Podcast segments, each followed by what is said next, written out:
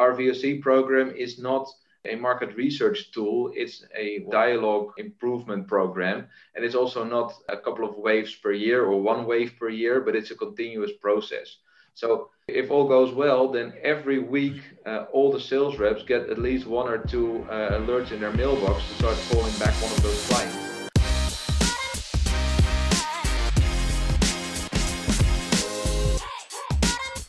Hello, everyone, and welcome back to another episode of the Account Experience Podcast. Today, we welcome Stefan Visser. He's the voice of customer program lead at Heineken Netherlands. And full disclosure, guys, Heineken is one of Customer Gauge's fantastic customers. That being said, this episode is a can't miss.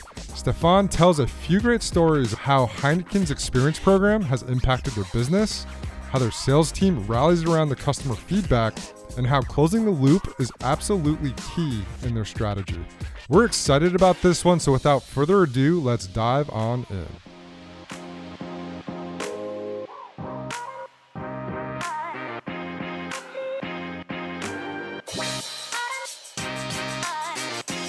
Hello, Stefan. Hi, Ian. Nice to be here. Yeah, great to have you. So, as we always start this this podcast, um, we like to ask every guest, "What does account experience mean to you?" So, give us a little flavor on that, if you don't mind. Well, for us, account experience is uh, well, actually, what it says, the voice of the customer, and for us, the customer is the the, the center of what we want to work around, at least. So at Heineken, we are uh, working towards a more customer-centric uh, environment. So we start to move move in, move more and more in that direction, and it's uh, so therefore also NPS is becoming at least at Heineken Netherlands is one of our core metrics to uh, to follow. Um, so for us, it's, uh, it's, it's crucial to understand what our customers are saying to us uh, so that we can improve our customer journey. And Carrie, you've heard of Heineken once or twice, maybe in the past. Yeah, yeah, I, I and you know, you, you laugh, you think, wow. I mean, come on, everyone knows Heineken. I mean, the experience is the is the beer. I mean, why a program though? I mean, what's what's the and you, you shared a little bit about that being the voice and the core, but why is it so important for you guys to have that experience? Yeah, well, we of course we sell our beer to uh, consumers, but uh, we are in our out of home business, so we sell it to actually the resellers, so the bars, restaurants, um, and those are the, our customers. And we sell it. We have a, a, tight relationship with them. We have our sales reps visiting them uh, on a on a frequent basis. Uh, so for for us to understand what uh, what what makes their heart tick is uh, is really important, and also what elements of our services um, are they happy with, but also what can we uh, can we do to improve that relationship, uh, so that they stay happy with us, so that we keep the relationship with them, and that they keep selling our beers towards indeed the end consumers. I think that's an important point. I think not a lot of people understand that that what you do is you don't just drop stuff off at the grocery stores or to the pubs and and people buy your product. There's this in between who represents the Heineken brand and, and, and make sure the distribution gets to the right places and resells that. And I think that's a it's it's kind of something that a lot of people just take for granted and they don't understand that in between piece. I think what's what's also very interesting to the, the difference between the bar owner and the supermarket is that a supermarket just sells all types of beer and all brands of beer, but a bar owner makes a selection for the consumer. So in the supermarket, you as a consumer can pick whatever you want, but at the bar, um, there's a limited uh, number of brands that you can pick from. So for us, it's important to be available then in those uh, in in those bars. It is super interesting because I think when most people think of like a Heineken uh, experience program, they think of direct to consumer. Um, but there is this this whole value chain approach that I think you guys are taking, which is super interesting, not talked about a, a lot, which is which is interesting as well. So um, yeah, I'm really excited to dive in here. So I'll kick it back over to Carrie. I'm sure you had a follow up question on that.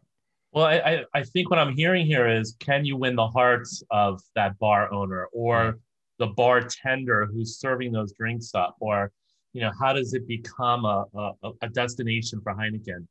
And so I'm starting to hear the answer to like that next question I wanted to hear is, is like, what are the goals of your program? How are you using this to win their hearts over? So Heineken is what they sell.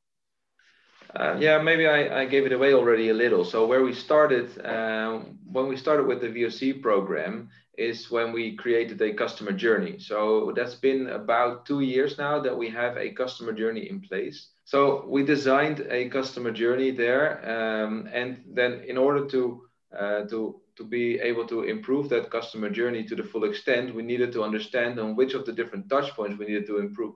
So we have a quite extensive customer journey, and then, uh, well, in order to improve it, we first need to start measuring, and that's when I came in uh, to to start measuring also the uh, the different touch points and the, the level of satisfaction of those different touch points. And that's actually how we how the ball started rolling, and also when we got in touch with uh, with Customer Gauge on that. You know, we we talk about the journey all the time and how important it is. Are are you comfortable sharing with us a few few of your customer journey points or or ones that you've realized are really important in your program? Now, actually, you are telling us what uh, what the important uh, uh, elements of our customer journey are uh, through the survey. So we identified, of course, uh, different sectors. So we have we have the onboarding of the of the customers, and that's not something we put that much into the into the survey as such because it's well it's once and then you are part of our our customer group. But then there's a cycle of uh, ordering uh, your your beer, uh, delivering beer to your to your doorstep, uh, the account managers visiting you, uh, your connection with our customer services department, uh, the, the financials or, or the, the invoices that you're receiving for us. So those are all different touch points that we really would like to measure on a free, high frequent basis. Um, and that helps us then improving those, uh, those, uh, those touch points. So just to back up a second. So you talked about you're trying to measure the different journey points. You're you're you got brought in to help facilitate that but how did you guys actually like roll this out? So I, I, think there's like one piece of like all right identify the touch points through surveys but how did you tactically roll this out? And, and i know your role is is every single day you're in this. So give us a little bit of detail around your daily operations and kind of how you roll the program out. Yeah it's nice that you ask us it's it's quite funny way we uh, we did that was we just started doing it and uh, yeah. maybe, maybe a bit of the, the Nike approach. Um, so it's it's a nice story to tell. Um, so we, we, we were in touch with Customer Gauge. I think it was in fall 2019, and then we just started the started the pilot with you guys. Uh, and we took one of our sales regions and uh, started drawing up the survey, um, where it's it's still quite the same as it as it was back then. We made some slight changes, but it was really short survey and started experiencing the power of a VOC program. And then also that's I think that's one of the moments where we started to learn where the real power of it is. And for us, that's in that's in closing the closing the loop. Um, and uh, I remember that we were uh, with uh, the different sales reps who were able to close. Uh, we we, we wanted to close that loop. we were in a in a football stadium, or you would say a soccer stadium, as I think. Um, and we were talking and we were uh, we had done the survey we sent out the survey to um, i think 600 clients then uh, some of them were responding already and uh, giving us ones and zeros or, or, and twos but also tens and nines of course so it was quite balanced. Uh, I think our, our NPS score uh, was was uh, was quite balanced then. Um, and what we asked to those sales reps is to call back those those customers, especially the ones who were the detractors and that's when some anxiety kicked in for some of them uh, I, I think because uh, it, it's quite scary at first to start calling back a client who gave you a zero or a one just 48 hours ago or, or less than that. Yeah. Uh, but all those conversations, so of course we sat down with them first and say, okay, what you need to do first is, is listen and take out the emotion because somebody gave you gave us us as Heineken a zero, not you personally, but us as Heineken a zero. Um, and then we need to take out that emotion first. So sit down, ask them or tell them thank you for your feedback. We really appreciate it that you uh, took the time to uh, to uh, to take uh, to answer some of our questions, and then start asking them why they are dissatisfied. And then uh, all those conversations turned out positive. So first of all, everybody was surprised that uh, we called back anyway, and then at least within 48 hours was a was an extra surprise. Um, and then they started explaining a bit more why they were not so happy with what we were doing, and uh, then we could really take that uh, uh take that as a as a uh, as a as, as the feedback that we need to improve either our processes or the individual approach with that client. Um, so most of them they they started uh, setting up a meeting uh, and um, discussing other things, and sometimes it even it led to to increase of revenue, which is in the end what we're doing it for.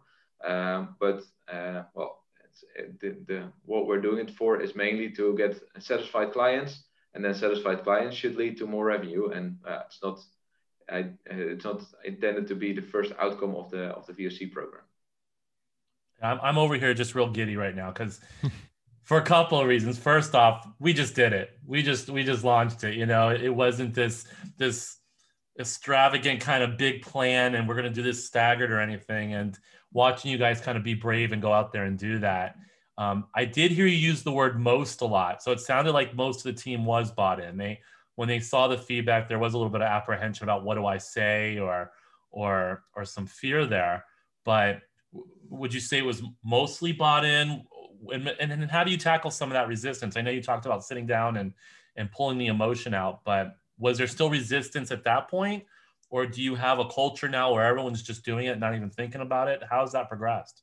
Yeah, well, at least I'm hoping that we have that. I'm, I'm sure that not everybody is uh, is on board as much as we would like to be. So uh, the buy-in from from all the sales reps, but but also the sales managers and and um, and customer care agents. That's something that we uh, need to uh, keep paying attention to. Uh, that will always be a, uh, a pitfall that we need to be be careful of.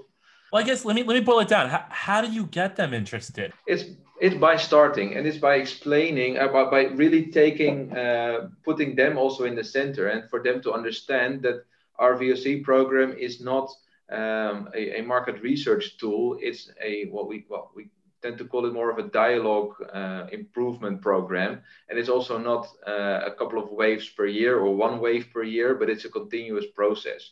So um, if, it, if all goes well, then every week uh, all the sales reps get at least one or two uh, alerts in their mailbox to start calling back one of those clients. Uh, it can be a detractor, but uh, in the end, it's also the uh, it's also the promoters and the passives that we are uh, sending alerts to our uh, sales reps about. Actually, that's something they requested from us. So at first, we were only sending alerts for detractors. So call back those detractors because they are unhappy with us at this point at this point in time. Um, but then they said, okay, we, we want to hear from all our clients. And of course, we uh, we have it uh, registered in in our CRM system. Uh, but they just wanted to be really well, close on it. So uh, also when they got a 10, they wanted to call that promoter and say, okay, thank you for your feedback. Is there anything else we can do for you? Um, so keep that dialogue going. So it was that was also really uh, surprising to us uh, in the in the VOC program that that was the the feedback that we got from the from the sales reps uh, to begin with. I think that's really cool that they requested the additional feedback. I mean, that's such a crazy thing to say out loud because we've talked to a lot of companies in the past that there's resistance and it's it's hard to get buy-in for a program and when you have the other side coming back to you and saying no we want more of this like bring it on i think that that means that you've established something that's very valuable in their minds uh, so so bravo i think that's that's hard to do and yeah. that's cool no, and it was well. It's uh, it's it's up to the to the sales reps to do it in the end and to keep believing in uh, in the philosophy. But it pays out. And actually, it was yesterday that uh, I had a discussion with one of our sales reps, and um, he had uh, well, we published uh, on our uh, on our workplace, our Heineken workplace. we we posted that one of our clients gave us a, a zero, and then our our uh, Horeca uh, director or our, our out of home director, he was asking, okay, I'm curious why uh, this guy is so unhappy. So and it was all it was all friendly atmosphere there. so I gave our sales rep a call and uh, he explained to me what was going on and there was something with the finances of the of the guy um, but the the funny the, the the process was quite funny also there because what happened is that the sales rep talked to the uh, to the customer a couple of days before we send out the NPS survey. So the NPS survey goes out automatically. So he, he wasn't aware of that. Nobody was aware of that. Um, but a couple of days before we send out the NPS survey, he could not fix the issue of uh, the customer because, well, um, because of good reason. So there's no issue there. But the customer stayed uh, a bit disgruntled about that. So then in the NPS survey, he was like, okay, now you can have it here, right? So um, I'm not happy with you. So I give you a zero and I tell you in the comments why I give you a zero. And then let's see what happens here. Expecting nothing to happen from it. But what happened? The sales rep picked up the phone, called him back within 24 hours, and uh, they already they, both they were they knew what it was about. So the sales rep called the client because um, well because he filled out the survey. So the client said, "Yeah, you're calling because of the survey." And the sales rep said, "Yeah, you filled out the survey because of the financial issues that we're having." And they started the, the conversation, and um, oh, it was a if I uh, uh, he, he told me it was quite of a um, a positive conversation in the end, and they also work towards a problem uh, towards a solution to the problem, and then the customer was uh, was saved also for us, and so we have well, another happy customer. And I think it's also where the power lies that if you have um, a customer that is unhappy, well, if you have a happy customer, that's great. Of course, that's great. But if you have an unhappy customer and you can make him into an happy customer, then it's creating also loyalty. So that's really uh, also what's so crucial in the uh, in the VOC program that we close that uh, that loop. And this is then what we what we close the inner the inner loop. So based on the more operational um, elements. I love this because I know when you tell the story, it sounds so simple. And it sounds like, oh, no big deal with that. But first off, there's a lot of companies who can't get to that point. Yeah. But this speaks to culture in so many ways having the right people, the right form of communication, having everyone almost like a transparency of this is our business, this is what we need to do. Everyone moving in the same direction with the same purpose. I, I can't tell you how powerful that story is. And no, well, and this is well, this is one of the one of the more uh, multiple examples that we have on this. Um, but it's also well one of the one of the examples. So we don't know whether, whether it's always happening, of course. So we keep sharing these kind of stories, or at least we want to keep sharing these kind of stories. That all these conversations turn out positive, and it is that it's about the dialogue with our customers. So um, if you are in the gastronomy industry, it's um, it's a relationship business from consume from bar owner to consumer, but also from supplier to bar owner. So that's where it's uh, well where we need to make the difference also. And just going back to that original kind of like test that you guys sent out of the pilot, was there any big kind of aha moments where you're like, wow, we need to change this right now? And and did you change anything in the business immediately based off of that feedback? Um, so that you're referring to what we call the outer loop, then so make structural changes in our uh, in our customer yes. journey. Yeah. Um, well, didn't come really from uh, from the pilot, uh, and unfortunately, we did the pilot in the end of uh, 2019. So we decided to then okay take a step back to set up a full program. So a lot of training uh, um, training material was created also for our, our sales reps. Then we wanted to launch in March 2020. Don't know if you remember what happened in March 2020 at least in the Netherlands, all uh, the whole gastronomy uh, um, uh, industry closed down because of COVID, of course. Um, so we needed to postpone that. but then in the second half of last year, then we we were continuously sending out the survey, even when uh, when the gastronomy industry was was uh, was in lockdown, uh, because we wanted to keep keep in touch with our clients. They were not doing any business. We were not doing any business with them. But in the future, we still wanted to uh, continue that business that we did in the past, of course. So we kept surveying them. Um, and that's also when we start finding out more of the things that we needed to improve.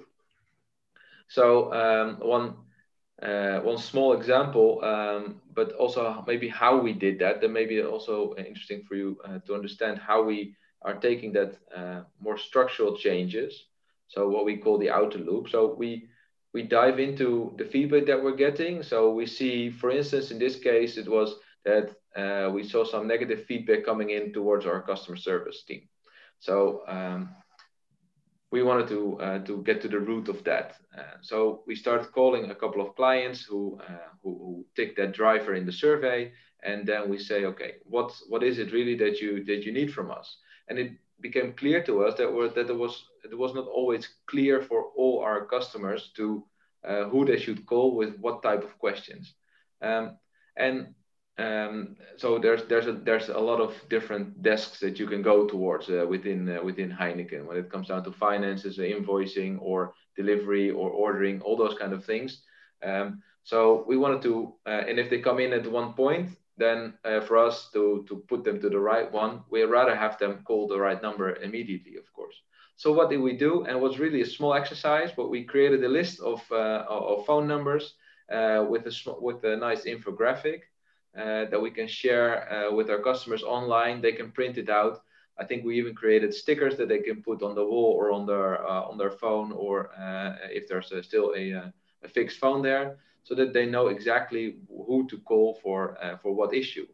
So, um, so that's also how we approach it. So we see something happening in the in the survey results and just start calling up other clients to see okay what do we need to do for you and um, sometimes it's a, it's small things so like like this ones but of course there's also larger things that we need to improve in our processes for instance our uh, our ordering platform that's uh, that's also something that we could uh, uh we could see improving I, I want to address the elephant in the room. I'm going to pass it off to Carrie because I know you want to tackle this one.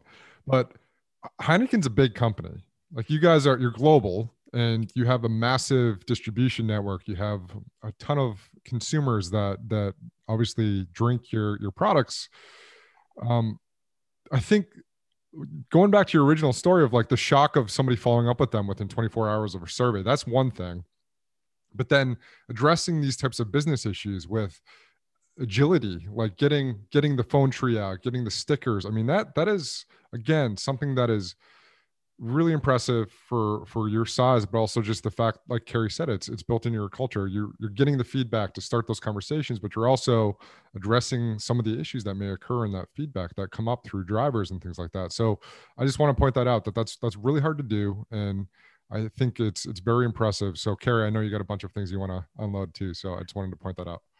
Eh, you know every time i hear the story i'm just a super fan. I just keep getting excited and wanting to cheer every time you say it these are the things that move forward. And and listen, you hear Heineken. Heineken's been around for a while. It's it's not like this young, agile, small company. Ian has a really good point. You guys are a large organization, and I just love hearing the stories. But I guess my question is now, now that you're here, you have a successful program. You know, it's it's giving you good insights. You guys have a two loop system that you're working. Um, it, it, it really sounds like the dialogue is regular now where? What what are the plans? Where do you, where's the plan for Heineken to take this? What does the next couple of months look like? The next year? How are you guys going to grow? Because something tells me you guys don't sit still very long. um, yeah, no, we still have a lot to do here. Um, I think we uh, well, we started working on uh, especially on closing the different loops that we have. So that's where we well we keep focusing. So we start improving and to see where our NPS uh, scores are going. Um, but in the same time, we are only measuring a, uh, a couple of our touch points. Um, so, uh, and but not all the touch points are relevant uh, for all customers. So we also want to uh, set up a couple of uh, more transactional based uh, touch points. So we are expanding the surveys, but then there's also the, the question coming in, okay, how many surveys can you actually send to, to a single customer? Um, so there's a lot of things that uh, those kind of challenges that that are occurring. So we have the, the transactional service that we want to increase, and it will be great if we can uh, start increasing it towards five or maybe ten different touch points in uh, in 2021. Um, and in the, in the same time, uh, we also want to start monetizing uh, our NPS, as, uh, as you would call it, to start diving more deep on the analytical side. So how we are approaching it now is really pragmatic, and we just we see that something is um, um, some some element has a negative impact on our NPS score. So we dive deep in it and start seeking uh, for opportunities to fix it. Um, but we can also start monetizing it and look more towards uh, strategizing the the output that we're getting. So uh, and that then it comes down to okay, which clients should we pay more attention to than others? Uh, is it uh, in terms of visiting frequency or other thing, other elements of our our our, our sales strategies, or uh, should we? Um, what's the difference? Are there differences between different types of clients. So is there a difference between bars or restaurants, for instance? And those kind of analysis, that's something that we uh, just started started doing, and there's a lot of lot more things that we can do on that. Yeah, I love the progression because it's, I mean, the initial feedback and the reaction was it's all equally important, so we need to act on it. And now that you've got that rhythm down, now it's like let's be strategic. If we can weight that by dollars and cents or pounds or euros, wherever we're at in the globe, um, then we can start saying, hey, maybe there's a group approach to this, but maybe this one needs special touch or special attention. Um, I guess my other question too, I was really curious because you talked about the different departments and having who to call. How is this impacting the whole organization? How is this starting to bleed into all the different aspects of Heineken in different departments? I was because I hear you talking about that. Is is is how are you communicating it? How are they feeding into this?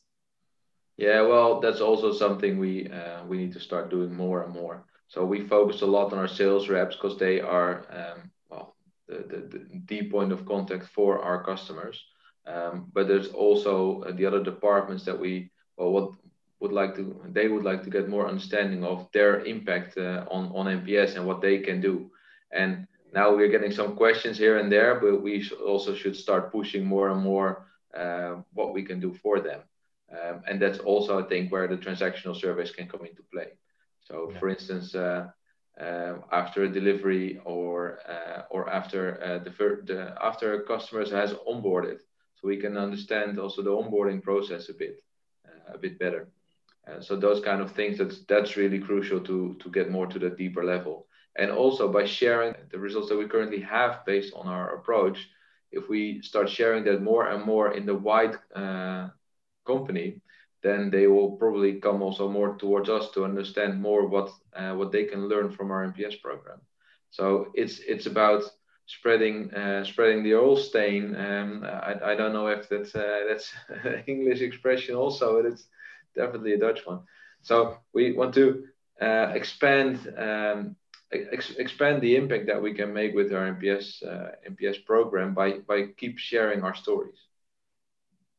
Yeah, I know again, and I, I know you're painting this this, this beautiful picture. So I, I have to be the bad guy here and ask this question see how much you're willing to share.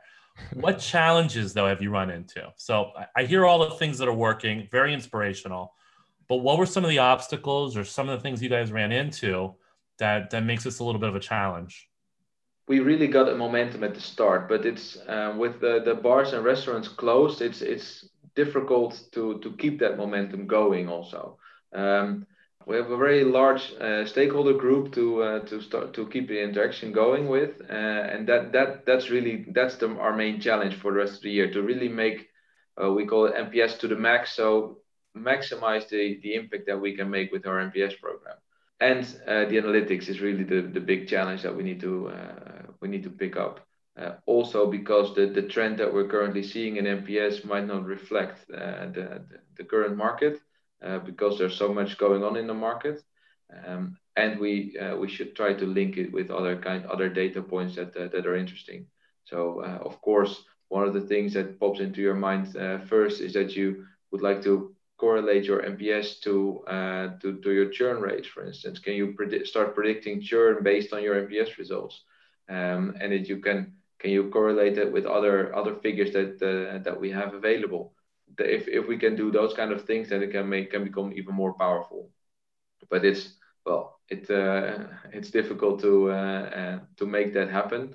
Also in a in a company where uh, resources are becoming more and more limited because we're not selling any beer to our uh, to our bar owners. So that's that's definitely a challenge to to keep that priority high on the list.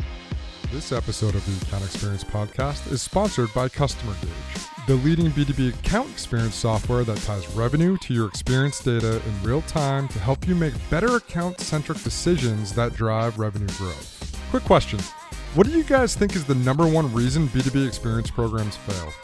Believe it or not, it's lack of C suite buy in. In Customer Gauge's research with MIT, they found the quickest way to align yourselves with the C suite is to actually align with what they care about most which is revenue. That's why Customer Gauge is literally built from the ground up to maximize and track the revenue contribution from your experience program in real time. Companies like DHL, Anheuser-Busch, Heineken. Uh, yeah, we get a good amount of free beer. One login. Iron Mountain, H&R Block, Super Office, and Sugar CRM are already using Customer Gauge to maximize their growth by tying their programs to revenue. And with over $10 billion worth of account revenue actively being managed in Customer Gauge, yeah, that's billion with a B. They're the leader in the space. But maybe even more interesting, they found that once you get alignment with that C suite, the needs of these B2B practitioners or the program champions are evolving too. In such a complex account environment, it can be really tough to measure and act on feedback quickly across multiple departments, divisions, or even locations. Luckily, Customer Gauge has you covered there as well. With account native features that easily help you not only measure the feedback from multiple stakeholders in an account, but act on that feedback in real time. Because at the end of the day, if you're not empowering your frontline staff with the right insights to address customer issues, you're going to be dealing with a churn issue. It's not a matter of if, it's really a matter of when. Customer Gauge helps you distribute this experience data across your entire organization, regardless of department, regardless of location, regardless of division, all in real time. No manual spreadsheets or a team of analysts are needed. Customer Gauge's mission is to help B2B companies harness the power of account centric growth to drive meaningful change in their businesses. And that's a powerful thing. If you want to see Customer Gauge in action, go ahead and check out customergauge.com and get a demo of Account Experience today. You won't regret it. So tell us a little bit, how are you using the, the feedback, the information, your program? How are you using it to impact the culture? Yeah, I think um, it's great that you mentioned culture there because I think it's really important for our customer-centric culture to get really in touch with our uh, with our customers, and our VOC program really helps there. And it's it's about it's the drivers that we uh, that we start understanding more what uh, what's important to them, but it's definitely the the comments that make everything come to life, and also be more in touch with our with our customers. So before we are only in touch with our customers when we visit them or when we call them or when they have a complaint towards us. But now we're also reaching out to them. Uh, okay, what's happening with you and what can we do to help you? And that's really becoming more and more customer centric. And I think that's where we as a, as a company uh, are want to move towards. Uh, and that's helping a lot. Yeah, Ian talks about that all the time, but I love it. It's like opening up another channel and and and being able to listen to just just one more source of that. So I love that. You mentioned you had a stakeholder group. I'm kind of just curious. Is that uh, and I know the program kind of sits in sales right now for the most part. You're you're spending a lot of time getting the sales reps up and running because they're, they're the points of the relationship. But is that stakeholder group is that spread across all of the different departments? I think one of the really big uh, stakeholders is within our customer care team also, who need to do a lot of the operational work once it's uh, pushed forward from the sales team towards them. But we need to make sure that they understand exactly what they need to do and how to close that inner loop. Because if there's an issue with a, uh, one of the customers, um, then they also need to fix it. Uh, or they, they need to find the right person to fix it and then close the loop back to the customer. So that's where the real value also lies. So it's not only about the sales rep closing the loop about communicate, communicating, but it's also about fixing the issue. Uh, and that's something that we can do in a well, not only from our NPS program, but also from a from a large extent. So so that but that's very operational. But then also from a strategic level, then we uh, start uh, discussing with our with our sales teams, but also with our with our services teams or with our invoicing teams. So okay, what what do you, what can you do to improve and to to keep all those stakeholders on the forefront uh, of, of NPS, uh, of, our, of our NPS program, uh, that's quite difficult there. A small team that we have available to, to run the NPS pro- program currently. Yeah, that's kind of why I asked because I, I imagine the, um, the the environment's pretty dynamic, right? Where you have a, a, good amount of sales reps, you have a good amount of feedback coming in, you have to liaise with the the service teams. Um, that's a lot of uh, lines, dotted lines going on. So um, yeah, I just I wanted a little bit more uh, detail around that. So thank you for that. I am curious. So we have this dynamic company of a day-to-day operations. There's a lot of moving pieces here, a lot of data. I know that we're all data geeks and we just love looking at data that tells a story. But I guess my question is here, what I would really love to know is then how are you communicating this up? Yeah. So listen, we all have a boss of some sort, whether it's an investor, a board, or whoever it might be But I think that's one of the challenges too is how do you then take all this that's happening and communicate that up to them so they can get a snapshot of its success and impact on the business?